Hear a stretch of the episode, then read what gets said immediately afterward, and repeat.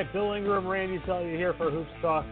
We're, we're uh, going to revisit the, the Clyde Drexler trade to the Houston Rockets. We're going to give a little background to it and talk about with the man himself, Bill Ingram, who remembers it all like it was yesterday, what was going on when Clyde the Glide Drexler was traded from the Portland Trailblazers to the Houston Rockets and won the NBA championship back in 1995.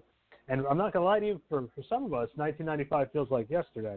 It was it was over uh, 24 years ago, and that's pretty crazy to think. And for, well, for those who are just joining us now, uh, my name is Randy Zellia, and joining me is the man behind the microphone, the man behind the pen, the man behind the keyboard, and he is the legend himself, Mr. Bill Ingram. And Bill, good afternoon. Well, clearly that was one of the great Cinderella stories in the history. Oh wait, that's Bill Walton. Sorry, that was one of the great Cinderella stories uh, when you talk about the book ending of Clyde and Hakeem's careers, where they go from playing college together, Phi Slama Jama University of Houston, and then having to compete against each other for years, and then finally getting to back together and winning a championship. Uh, but ironically, now we teased this last week. It was not the first time that Clyde Drexler almost landed in Houston via trade with the Portland Trailblazers. I met with uh, longtime Rockets assistant coach, Rudy T's assistant coach, and then general manager of the Houston Rockets, Carroll Dawson, right before he retired, and we did kind of a career retrospective. And um, he told me a story that has stuck with me ever since. It's a story that would have transformed the NBA for two decades in a way differently than it played out. So the Rockets had drafted Ralph Sampson the same year that the Blazers drafted Clyde Drexler. Then the following year, the Blazers had the number one pick in the draft, which they famously took Sam Bowie. Um, and then the Rockets had the number, what was it, two? Two or three. It was Portland, Houston, was Chicago. The number, it was the number two. Yeah, the number, number two pick because they, they picked Bowie and then they had Jordan. The three. Yeah. So the Rockets, the the Blazers called the Rockets. They really wanted a center, uh, and so they offered Clyde Drexler and their number one pick in exchange for Houston's choice, Hakeem Olajuwon or Ralph Sampson. So imagine how the league plays out differently if the Rockets take that deal and they keep Hakeem and they get Clyde and then they draft Michael Jordan. And then yeah, if you're playing 2K, been... they go 82 and 0 every year and win the championship. well, only in 2K though. That stuff doesn't really work in real life. No, that's true, uh, and trust me, I tried. Um, you know, I will tell you that before we get too deep into it, you can follow Bill and I both on backsportspage.com, and also you can follow Bill at the Rocket Guy on Twitter. I know I sh- you should be plugging your Twitter account, but I'm going to do it today. And you can follow me at Randy BSP. Uh, you can, of course, go to at Back Sports Page on both Instagram and Twitter at backsportspage.com and on Backsportspage on Facebook. Uh, and let's uh, let's set it up a little bit here. Clyde the Glide Drexler was drafted by the Portland Trailblazers in an era where teams were not going crazy as far as making moves, joining up uh, with with other marquee players. You know, the Portland. Yeah, not at all. Portland Trailblazers yeah. were in, you know, just three years before or four years before was it? No, it was three years before. We're in the finals against the Chicago Bulls, led by Clyde the Glide Drexler. And that's right. So we, we are coming off of that part. Rick Adelman was the coach. Terry Porter was the point guard. They had Kevin Duckworth. They had Buck Williams. It was a Buck Williams, Jerome Kersey. Danny yeah. Ainge was on that team. Yep. Danny, Danny Young Danny was the backup point team. guard. yep. In fact, six man. In fact, I will tell you, I will tell you during the postseason that year, going into the NBA Finals, he was averaging 26.3 points per game, shooting 46% from from the field. I'll tell you, he was the guy. He was not what we like to call a three-point specialist. he was. Um, no, but five, he'd hit them in big situations. Five, yeah, he would hit big shots, but man, he was he was big, and he was you know 80 80% free throw shooter. Had the opportunity. Remember, two NBA Finals appearances because he was also there in 1990 against the Detroit Pistons as well. So Clyde was the guy for this team for a very, very long time. And He was. I, you know, I think once you know, I sent you over some clippings, and I'm going to give a little bit more background of. Let's just well, let's set the tone there. Drafted in eighty, drafted in eighty four, and I'm I'm going to give you I'm going to give you some regular season stats if it's okay with you. Sure. You know, rookie year, rookie year coming out, averaged uh, you know he averaged 17 points a game. His second year, averaged 39 31 points a game. I'm sorry, that that that I apologize. That is not 100% accurate. He was, his rookie season, he averaged 7.7 points per game. He didn't Second start year, 17 as a rookie points right off the bat. Yeah, right. He only started three games his his rookie season. His second year, he started 43 games, averaging 17 points a game. 18 points a game his third year, back in '86. 21 points in '87.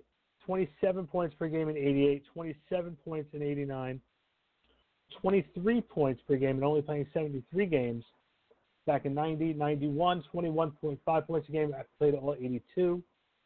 Ni- the 92 finals year, 25 points per game. In 1993, averaged about 19.9 points a game. And then the- the 93-94 season, his last season in uh, Portland, played 68 games, only averaged 19 points. Keep in mind during the 92-93 season, got hurt, only averaged 19 a game, only played 49 games. So The Blazers fan base was largely saying that he was washed up, time to trade Clyde, and uh, I was living in that. I was going to college up there at the time in, in Blazer mania. The entire state of Oregon is Blazer crazy, um, and the fan base turned on him, and they sort of blamed him for the team not winning the championship, even though he was by far. I mean, he was the best player in the Western Conference uh, at that time. Yeah. Well, and that's let's also forget that the following year, but the year before, the ni- 93-94 Portland Trailblazers team knocked out in the first in the fir- in the first round in four games. He averaged 21 points a game, but the culture had changed at one point too. They had, they they had let go of Rick Adelman, uh, and also Yep, who there, Clyde there was a who, who he loved, and going into the 94-95 season, going into that season, this is a year. No, no, no, I'm sorry, that was the, the year, but he got traded before the season started. There was more rumors of being traded. I sent you this article uh, earlier in the day when I was doing some research. But the Miami Heat and the Portland Trailblazers were talking now. This is this is going to be. You have to think back at that time frame when I tell you what this trade was. Yeah. So I'll read you the headline. the Miami Jordan. Heat are, has has negotiated a, negotiated with the Portland Trailblazers over a trade that would bring All-Star and Dream Team guard Clyde Drexler to South Florida for disgruntled guard Harold Miner. Sources close to the potential deal. The trade, which has received mixed reaction in the Heat organization, mixed reaction of the Heat organization, would give the Heat an All-Star on the downside of his career for a first-round pick who has expressed his desire to get away from the Miami Heat and coach Kevin Lowry. Heat managing partner, partner Lewis Schaffel said Monday night, "We don't comment on trades. We asked if the deal was correct. Schaffel said no comment." Well, the deal would Yep. appear almost lopsided in favor of the Heat. There are several factors that have the Heat weighing the virtues of the transaction. So, I think this is one of the first times you're sort of hearing this. Your reaction to that? Well, it's not my first time hearing it. I remember when they were talking about Baby Jordan, and you got to remember Harold Miner was a player that some people thought were was going to be a next Michael Jordan type player, and that that never did pan out, obviously, because most people listening to this don't remember who he was. But at the time, it was like, well, it was still lopsided because Drexler was Drexler, but Portland was thinking, oh, if he does blow up, we'd like to have him, you know, put a team around this guy. Maybe he'll be our next star player. Um, but hey, fortunately for Portland, that didn't work out. Not that they fared all that well uh, in the deal they ultimately made. They got Otis Thorpe, which Otis Thorpe was a very underrated uh, power forward, great rebounder. Dr. Duncanstein, man, he'd he'd run down the the fast break and had these huge hands, do these incredible one-handed like windmill dunks and stuff on the fast break. uh, and was great next to Akeem. I mean, obviously they they won a championship together. Very uh, complimented Akeem very well, but he was a much better player for Portland than Harold Miner would have been. I, agreed. And now let's let's fast forward a little bit to the Portland side of things. Uh, well, from Clyde's perspective, uh, in his book, Clyde the Glide, uh, with Kerry Egan's, uh, when the topic came up yeah, of longtime Oregonian yeah, writer. Kerry, Kerry Eggers, I apologize. Kerry, if you're listening, I'm so sorry. Uh, blame Bill. um, but I got your back, man. I got you. Yeah, Kerry, Kerry's got your back. Shout out to shout out to Kerry for an awesome publication that he did. Uh, this book is still available through Amazon, uh, and you know there's obviously different books, different copies of this all over the place. But this comment of why Clyde departed from the Portland Trailblazers got some more clarity. I'm going to read a little excerpt here. Bill, get your reaction. I'll give my reaction. Um, this was between the summer of the 93-94 season and going into the 94-95 season. Uh, during the summer, a wave of changes swept over the coaching staff and the front, and the front office. Rick Adelman was fired and, after five and a half seasons as coach. PJ uh, Carlesimo replaced him, and Geoff uh, Petrie resigned as the team's senior vice president. In his place came Bob Whitsitt, who's the title whose titles were now president and general manager. Whitsitt had been in charge of the Seattle SuperSonics for the previous six seasons. I'm probably butchering his name, and I apologize for that. Um, no, you got him all right. Clyde then Bob Whitsitt. Okay. yeah, Bob Whitsitt. Um, yeah. Clyde then went on. I never would have let Rick go. We had a great relationship. It hurt me when he was fired. I mean, first you take away my center, Kevin Duckworth. Then you take away my coach. Then Petrie was gone. And then also removed the team doctor, Bob Cook. I really enjoyed those people. I had some problems with that. I was extremely unhappy with those moves. Change is inevitable, but it was now clear that everything was going to be torn apart. I never talked to Whitsitt until training camp that that fall. I wasn't sure what to think. Later, I found out for certain. He said PJ was a nice, very nice guy. I liked him a lot. Nothing against him, but Rick was an all-star caliber coach. PJ was coming straight out of college. He had an excellent staff. I had a great respect for Dick Harter, and Rick Carlisle proves himself as a fine coach at Detroit and Indiana. I enjoyed playing for PJ. He was not on the same level as Rick. It kind of set us back. Time was running out for this team to win a championship, and I felt it was the best interest for everyone to trade me and continue the rebuilding process. During camp, I went to Bob and told him I wanted, wanted to be traded. He said, Clyde, let's wait and see what we have, see how this team is playing. Let's give PJ a chance. If you really want to be traded, play well so I can get you someone some, someone good in return for you. I just wanted to get out at that point. My role on this team has changed. I was no longer the do everything guy. I had fewer opportunities to do things. It was probably for the best. They weren't sure how healthy I was going to be. PJ tried to work with me. He was trying to get Rod Strickland more of a chance to create and penetrate, trying to get Cliff Robinson a few more scoring opportunities, and trying to bring along some of the younger players. The team worked well together. We played hard. PJ demanded that, and that's what I liked about. We knew Whitsitt was brought in by Paul to be the hatchet man. Paul wasn't tricking anybody with the move. We were, we were going to be gone pretty soon. It was time for them to rebuild, and I needed a change of scenery. So. Yep, and I remember all that like it was yesterday, man. I I got to tell you, the two players I followed avidly uh, as a kid when all this was happening were Akeem Olajuwon and Clyde Drexler. Uh, I remember them playing in Houston, uh, and when Akeem was drafted by the Rockets, that was obviously a, a massive uh, deal, plenty of fanfare in Houston. Uh, and my grandmother was a up in Oregon was a lifelong die-hard, I mean die-hard Blazers fan. So I followed the Blazers too.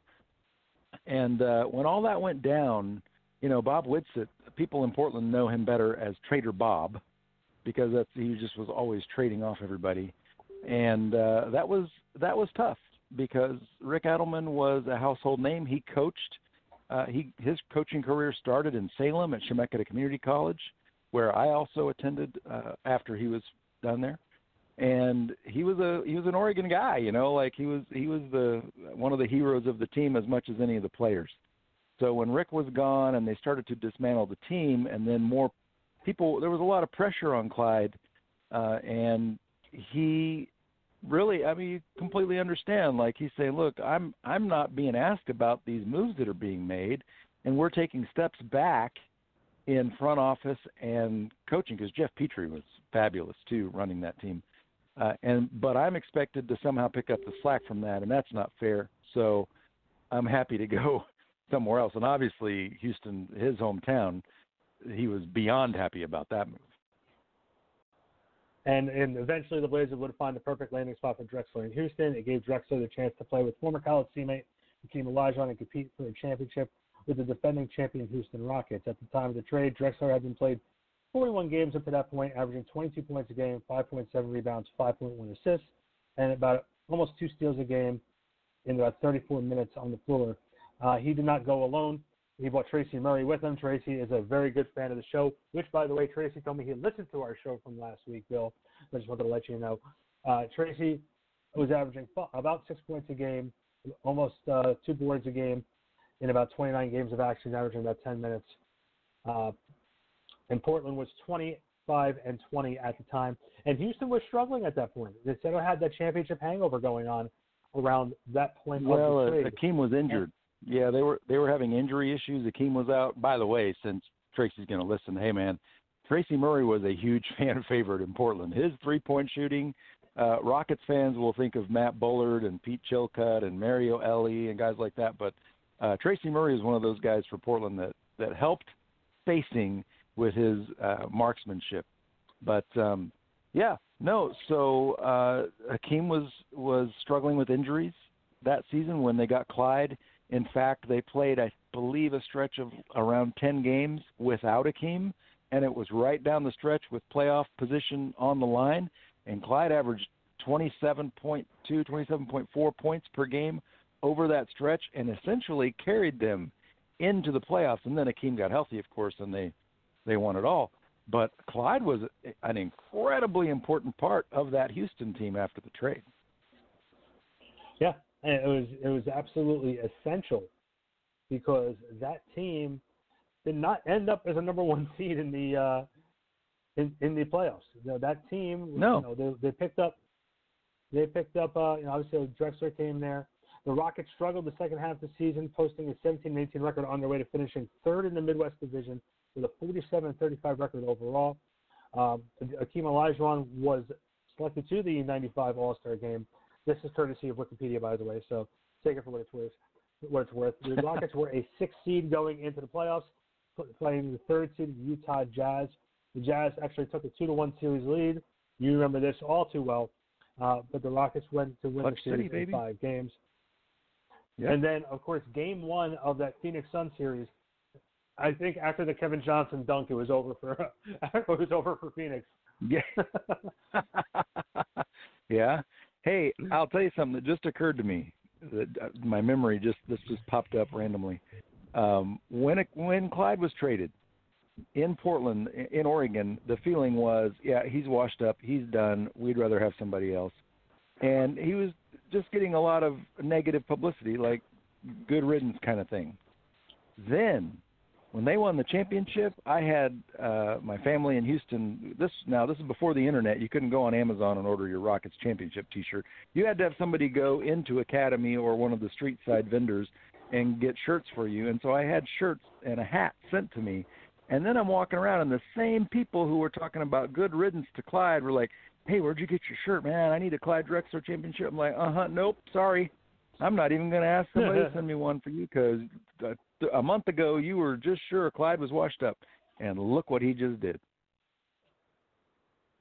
Yeah, well, it's funny too because you remember he, I think he looked at this opportunity too, and I'm going to look for.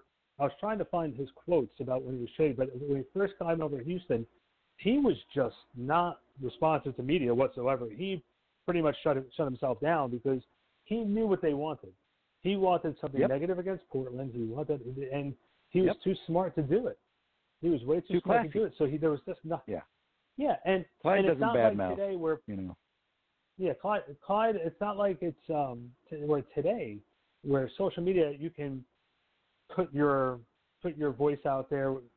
You, if you're not getting, there's there's only a certain amount of media that was there, and if they're not getting you, they're they're not talking, and that's just the way yeah. it was at that point in time. Yep. So, so let so let's break this down a little bit here. Uh, his his stats when going over to Houston, the rest the rest of the way, had been very very very very um, very balanced because I guess maybe because Olajuwon was out for quite a few games towards during that run. But tell me if these numbers sound a little bit a little bit accurate for you. So he played 22 games in Houston when he first got there, averaged 20.5 points a game. He averaged about seven rebounds a game. Because remember, at that point too, you traded Otis Thorpe, your second big man, who's opposite yep, of Elijah. They needed so rebounding. you're losing rebounding. Mm-hmm. And you're, he also averaged about five assists a game. So do you think the 22 the 22 games that he had, averaging 20 points, seven boards, and five assists, and a very key stat here, uh, two steals a game. Uh, yeah, well, Clyde Clyde the was the do-it-all player. He really was, and the fact that he's I wish, and I'm sure there's a split somewhere where you could see, okay, Akeem was out these games, and during those games, because Clyde averaged 27 over a stretch of games where Akeem was out, very important games. But then when Akeem comes back, he knows he's not the guy. You know, like he's he's there to be Robin. He's been Batman, and he's there to be Robin, though he can play either role. And that's what you see with his assists, his rebounding. You know, they told him, look, we just traded our starting power forward, so we need you to do some rebounding. And Clyde was a very good rebounder, uh, and a very good distributor, and and a hard nosed defender, and all of those things. And of course, we're talking about a time when the NBA was. I mean, if you didn't play defense, you weren't going anywhere, and the Rockets were an elite defensive team. So he came in playing that defense as well. It's why he fit so well with the Rockets. He was willing to do anything and everything. Yeah, and I think that's you know that's the key, is he was able to do anything and just fit in. Uh, and I think when you get, unlike guys like Dwight Howard today, or you know Carmelo Anthony and some other different players in the league, it's hard for them just to sort of fit in. They don't they don't want to sacrifice theirs because now it's about branding. Now it's about I don't I don't want to lose, you know I don't want to say street cred or I don't want to lose any anything else like that. Market appeal They is don't- they- really what it is. Yeah, marketing appeal. You know, and Clyde was a Clyde was a silent superstar. And I think that's and I think that's just something to As be was said about Akeem. A- Akeem Yeah. was the same way. He went out and worked hard and didn't. You didn't see his name in headlines. Part of it was his very thick accent. People, you know, but at the same time, people don't he understand what you're wasn't saying somebody anyway, that Yeah, but uh, he wasn't the kind of guy that needed. He did. He never trash talk anybody. Uh, the one time he trash talked, and this is in his book, Living the Dream, um, was in the playoffs. Uh, the previous year, the year when they went to the finals with Otis Thorpe, and uh, they were playing the Jazz as they always seem to do in the playoffs. And Karl Malone was flopping all. You know, I've never seen a guy 275 pounds fall as many times as I mean, Karl Malone had the flop. He and Stockton, Stockton, of course, he would pull a defender down, he'd grab a defender by the trunks and pull him, pull them down on top of him and get a charge call when he was the one that initiated the contact. Uh, it made it made it irritating to watch the Jazz if you weren't a Jazz fan, I guess. But there was a play where on back-to-back plays, uh, Karl Malone flopped. Otis Thorpe picked up two fouls right at the in the early part of the first quarter, and Akeem the next time down called for the ball against Karl Malone and absolutely flattened him with I mean just plowed into him in the paint and, and Malone's on the ground and, and Akeem got down in his face and said, That's a foul. Stop cheating. And then the Rockets dominated the Yeah. rest of the series. You know, but other than that, Akeem was not somebody who needed to say things to the media. He he just wanted to go out and play harder than everybody else and be better and block every shot, still the all-time NBA shot block leader, and then go home. And there was no no BS, you know. My question to you is I, obviously we're putting the focus on that championship year. Did you feel during Mm-hmm. the finals against the Orlando Magic that maybe this team was just not? What's the word I'm looking? Did they, did they, it didn't seem like they were going to match up well against the Orlando Magic. Did you feel that, or did you feel that there was just so much experience on that team, and there was so much inexperience on the Orlando team between Shaq, Penny, and the rest of that squad that it wasn't going to be that big of a drop off? there were two factors for me. One, at that time, I was a total homer. Nothing existed except for the Houston Rockets. And two, the reunion of Olajuwon and Drexler brought such a different level of energy to the team, a different level of confidence. I just felt like they were. It was destiny. I really felt like that team was going to go all the way. They were going to win it because uh, Clyde and Akeem had that wanted to prove that together. You know, the other thing was I knew uh, Shaq was raw, and uh, you know even when he was better, even when he started to get into his prime, and Akeem was at the end of his prime, Akeem still had him because of the footwork and the quickness, and uh, so I felt like that was going to be something where Shaq was backing people down into the paint and then knocking them over and stepping on them and dunking, and the refs were allowing him to do that. But you weren't going to do that with Akeem because Akeem wasn't going to allow you to sit on his leg like that. The way that you back someone down, Akeem just you couldn't do that with Akeem because he would spin, he would move, he would come around. You would try to put your body on him, and he would reach around, tip the ball away, and he's dribbling off down to the other end of the floor. So I knew there were several distinct advantages where power versus finesse, the finesse was going to win, and then we'd seen Akeem do it for years. And then, as you said, that was a very raw Orlando team. It was Anthony Hardaway, it was Dennis Scott. Um, they relied very heavily on three point shooting and not as much on defense. And three point shooting is something that often goes away uh, when the game matters most. We saw that with John Starks the year before. He shot the Knicks right out of the finals. Um, even though you might be a great shooter during the season, as the games start to matter more, sometimes with the lack of experience, that goes away. And that was another way the Rockets had an advantage. Do you think that Houston team was one of the few teams that you know we we talked about on how the super team sort of took over the NBA over the last few years, but that was the first sure. time we saw a team go a little hybrid there and more went with the guard and the smaller forward system. There was times you had Robert Horry at that time, who was a solid three, playing the four position. Yeah. He played four a lot. that- yeah, for that was- Houston, yeah. And Yes, and he and Akeem together, I mean, you didn't, you just couldn't go to the rim because they were both outstanding shot blockers. So yeah, that Yeah, that was the was- thing. The hybrid, the hybrid situation was created because you traded your starting power forward for a starting shooting guard, and then Vernon Maxwell pouted and disappeared, and so you're down, really down two starters. Uh, and or, but hey, Horry stepped in brilliantly uh, in that situation. That was the beginning of the big true. shot Bob uh, era in the NBA. and and he was and But then, you know, the- Rockets the Rockets- they they tried to. I mean, they addressed it the next year when they went and got uh, Charles Barkley, a move I hated at the time. I never cared for Charles Barkley's game, and I did, certainly didn't care for his mouth. And so when he came to the Rockets, it was like, oh man, a player I just really don't like is on a team that I really love. That was hard to stomach. you know, it's funny. It's funny you say that because I went the opposite with the Nets. You had a guy like Stephon Marbury who I just didn't like. After watching him play for the, the amount of time that I did, you just knew Stephen, you know, Stephon Marbury was just not a guy who can lead a team. He's a he's a good second, third piece at that point in time.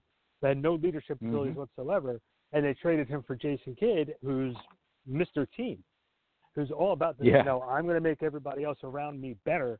And so when all of a sudden, while they're going, when the Nets are going, now you're starting to see the Keith Van Horn you saw during his rookie year being able to drop 30 points in a game. Now you're starting to see Yeah.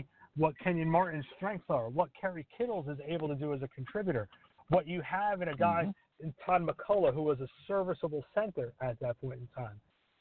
Lucious Right. Harris coming off the bench, being able to put 15 points in if if needed. You had so you knew what you had, and of course Richard Jefferson, who became I think Richard Jefferson was one of those guys where if you look at his basement on the, all of his retired jerseys, I think there might have been only Yeah. seven or eight teams in the league he doesn't have one for because That's he right. was everywhere.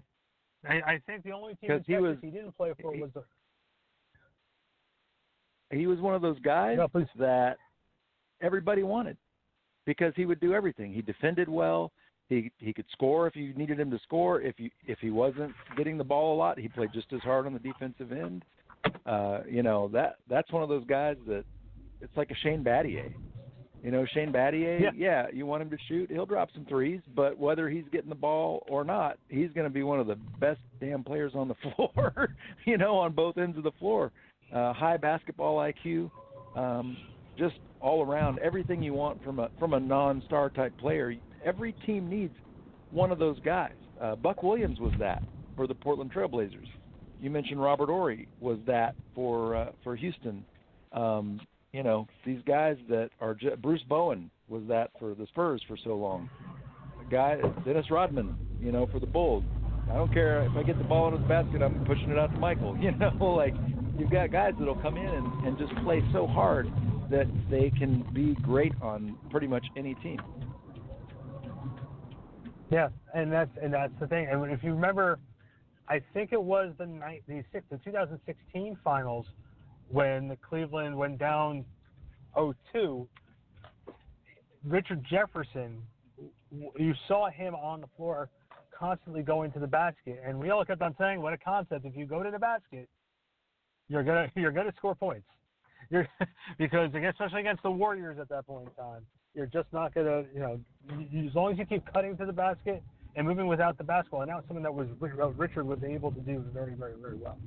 Um, real quick, That's going right. back to this Houston Rocket, going back to this Houston Rocket team. Uh, very interesting lineup that they had: Kenny Smith, Sam Cassell, Clyde Drexler, Vernon Maxwell, who went MIA after Drexler got there, um, Matt Bullard, now Tracy Murray. My question during that finals time was where was their rebounding and their defense really going to come from? And that's something that to me, which when they went against Orlando, I thought Orlando basically Orlando basically was very, very balanced at that point in time between Nick Anderson, Dennis Scott, Penny Hardaway, Shaquille O'Neal, Horace Grant. You had some good guys coming off the bench at that time. Mm-hmm. You know, it was just a very interesting type of lineup that Orlando was was having at that point, and then it disappeared. You know, you you would just think because there was a little bit more balance, but I guess that's one of those things where you just have to ride the hot wave, and Houston had the hot wave at that point. Everything. Momentum is everything in the playoffs. Uh, and remember, the Rockets were not really healthy. They limped into the playoffs, the sixth seed. Um, they really they hadn't had the team together because uh, Hakeem was hurt. A bunch of injuries happened, and then they got healthy at the right time. They got Clyde at the right time. Everything clicked, and that you know I think people don't realize. Um, so now the great teams, you know, San Antonio, Golden State, Chicago, the great teams that are there every year in the discussion every year. Um, that's one thing, but then you have other teams. The hey, Rick Adelman, Sacramento Kings is a perfect example. You have teams where there's a brief window where everything has to click just the right way for you to win. And if things, your one injury, one bounce of the ball off of someone's hand, one foul call, one situation, one chance situation can be the difference between a team being a champion and a team never winning it or you know not winning for a long time. Uh, and that, you know, the chemistry that the Rockets built with the trade, everybody getting healthy, the energy that came from the reunion. This was a huge deal. The reunion of Akeem and Clyde was a huge, probably the biggest moment in Houston sports. Bigger than Nolan Ryan no hitters, Mike Scott no hitters, bigger than you know Jeff Bagwell home runs and the World Series even for the Astros. That reunion of Akeem and Clyde was a massive moment for the Rockets, and that is the momentum and that is the energy that they rode into the playoffs, and that's what carried them to the championship that year. I guess my last my last one or two questions before we're out of time here.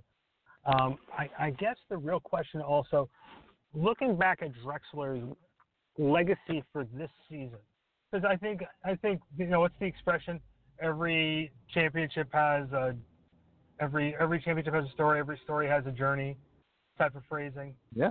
For Drexler, is it is it validation because you were around there when this all happened, and you yeah. were a diehard fan of that team when it happened. In your opinion, did this validate his greatness, or is it more of like the this was the great you know he only played two more seasons, two or three, three more, two or three more seasons after this happened. Was this his validation, or was this the the icing on the cake of a great career? I think I think a little of each. I mean, people who watched the Blazers for all those years knew that Clyde was. I mean, if it wasn't for Michael Jordan, Clyde had a championship in Portland, kind of like Dominique Wilkins in Atlanta. You know, um, it's just that the Blazers didn't quite get there. Uh, but Clyde well, was an incredible. He was. Yeah. Oh, no, I know exactly. They they didn't get Michael both years, but the Pistons were incredible. I mean, you know, the fact that they didn't win the championship, they got to the finals twice. Clyde Drexler was the best player in the Western Conference and the second best shooting guard in the NBA for years. So when he got to Houston, he got his title, and that was great. But he didn't. I don't know that he needed validation. I do think the validation comes in the fact that Portland acted like he was done. He's washed up. We got to trade this guy. And then he showed them how washed up he was. That's the validation. Not career validation, but validation in the eyes of Blazers fans who had turned on him and he showed them that it was not his fault the Blazers were going down. He can still help a team win a championship and be a critical part of it. Unfortunately, yeah. The following year, getting Barkley cost Hakeem. It cost Clyde because Barkley was not a player. He didn't come in with Clyde's mentality of what can I do to help this team win, keep winning. Barkley came in with the attitude that it's his team, and everybody else needs to cater to him. And that was ultimately have... what drove Drexler to retire. And I guess also has to ask the question that goes with it too is was bringing in Scottie Pippen to play, and to have the four of them together Ugh. the final straw for Clyde? No, the final straw for Clyde was Church Street Station. Uh, Orlando fans and, and Rockets fans will remember this. Charles Barkley threw a patron. There, he was in the bar down there in Church Street Station, downtown Orlando. He threw a bar, threw a patron through a plate glass window at a bar, right? Clyde was in charge of of Barkley on the road. When they were on the road somewhere, he was supposed to stay with Charles and keep him out of trouble. Now Clyde had told Charles, "It's time to go back to the hotel. I'm tired. Let's go." Barkley said, "You go ahead. I'm going to stay here." Not five minutes after Clyde left was when Barkley got into that fight with the bar patron, threw him to the wind, blah blah blah. And Clyde was like, "I'm done babysitting. I just this is stupid. I'm babysitting a grown man, and that's not what I want to do. I'd rather retire." But Pippen was awful. I mean, Pippen in Houston was terrible. If I had ever had any use for him as a player, I lost any respect I had for him for the way he behaved and the way he played in Houston. Portland, by the way, too. They shot, he shot them single-handedly out of a return trip to the finals uh, against the Lakers one game. So Pippen is not very high on my list of great players that I remember in Houston. If I ask you the legacy of Clyde Drexler as a member of the Houston Rockets, what is it? It's a championship. It's Phi Slamma Jamma uh, gone pro. It's a story of two best friends who competed against each other for years and then won it all together. It's a Cinderella story. It's the story that you always want to see, a feel good story of a guy who was so good for so long, couldn't quite win a championship, comes home in front of his hometown crowd with his best friend and wins a championship uh, for his city, for himself, uh, and it's his only ring.